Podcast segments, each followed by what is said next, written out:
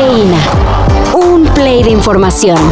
Titulares nacionales, internacionales, música, cine, deportes y ciencia en cinco minutos o menos. Cafeína. Ayer fue lunes de puentecito, pero no para todos. Unos muy chambeadores ladrones trataron de llevarse 8 millones en productos de una tienda Mac. Por suerte, la policía de la CDMX tampoco descansó y logró detener a los tan atascados delincuentes. Yo soy un hombre elegante que solo pretende vivir en un. ¿Es pedir demasiado? Mientras tanto prefiero no tener nada a vivir rodeado de objetos vulgares. ¿Y qué tanto se llevaron para juntar un botín de 8 melones? Pues nomás 185 teléfonos celulares, dos tabletas y 5 relojes inteligentes. The judges issued arrest warrants for Vladimir Putin, president of the Russian Federation, and for the alleged war crimes of deportation of children from Ukrainian occupied territories into the Russian Federation.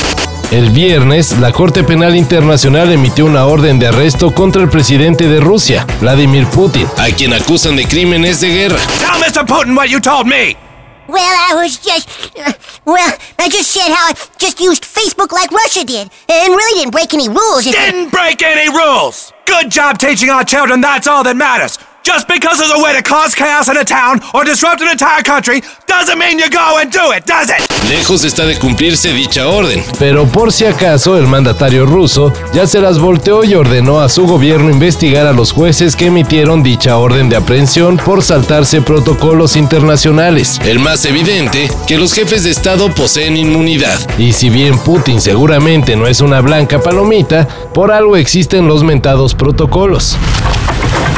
El universo cinematográfico de Marvel se tambalea desde hace tiempo, pero ahora más con la salida de la presidenta de producción física, postproducción, efectos digitales y animación de Marvel Studios, Victoria Alonso. Uh, I had a chance uh, to meet you right before this interview, and I noticed your charisma and charm is that is that a big part of Marvel's success? Or I have no idea. I only, I listen. I only got what I got, so I give it to you. The way that it happened in that room is what we do every day. Um, the one thing I can tell you is we love what we do. La Argentina llegó a Marvel Studios desde la primera y exitosísima etapa del MCU, y su salida se da justo cuando los efectos especiales parecen ser uno de los grandes problemas de las más recientes producciones, y que varios artistas dicen que se usa tanto VFX que ya deberían de ser consideradas películas animadas.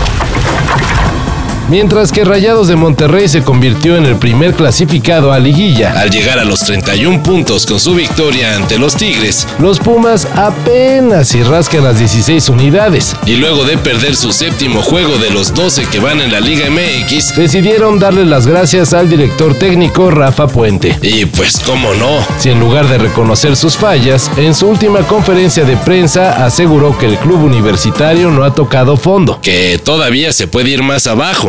Puedes decir que tocaste fondo es una vez que ya subiste un peldaño. Este es un hecho que puedes ir más abajo. Entonces, en este momento hablar de se toca fondo sería irresponsable porque puedes ir más abajo. Entonces, habría que revertir la situación para entonces decir, mira, hace una semana tocamos fondo. Por suerte para la afición de los Pumas, no lo dejarán probar su punto. La histórica selección mexicana de béisbol se quedó en el camino hacia la final del Clásico Mundial.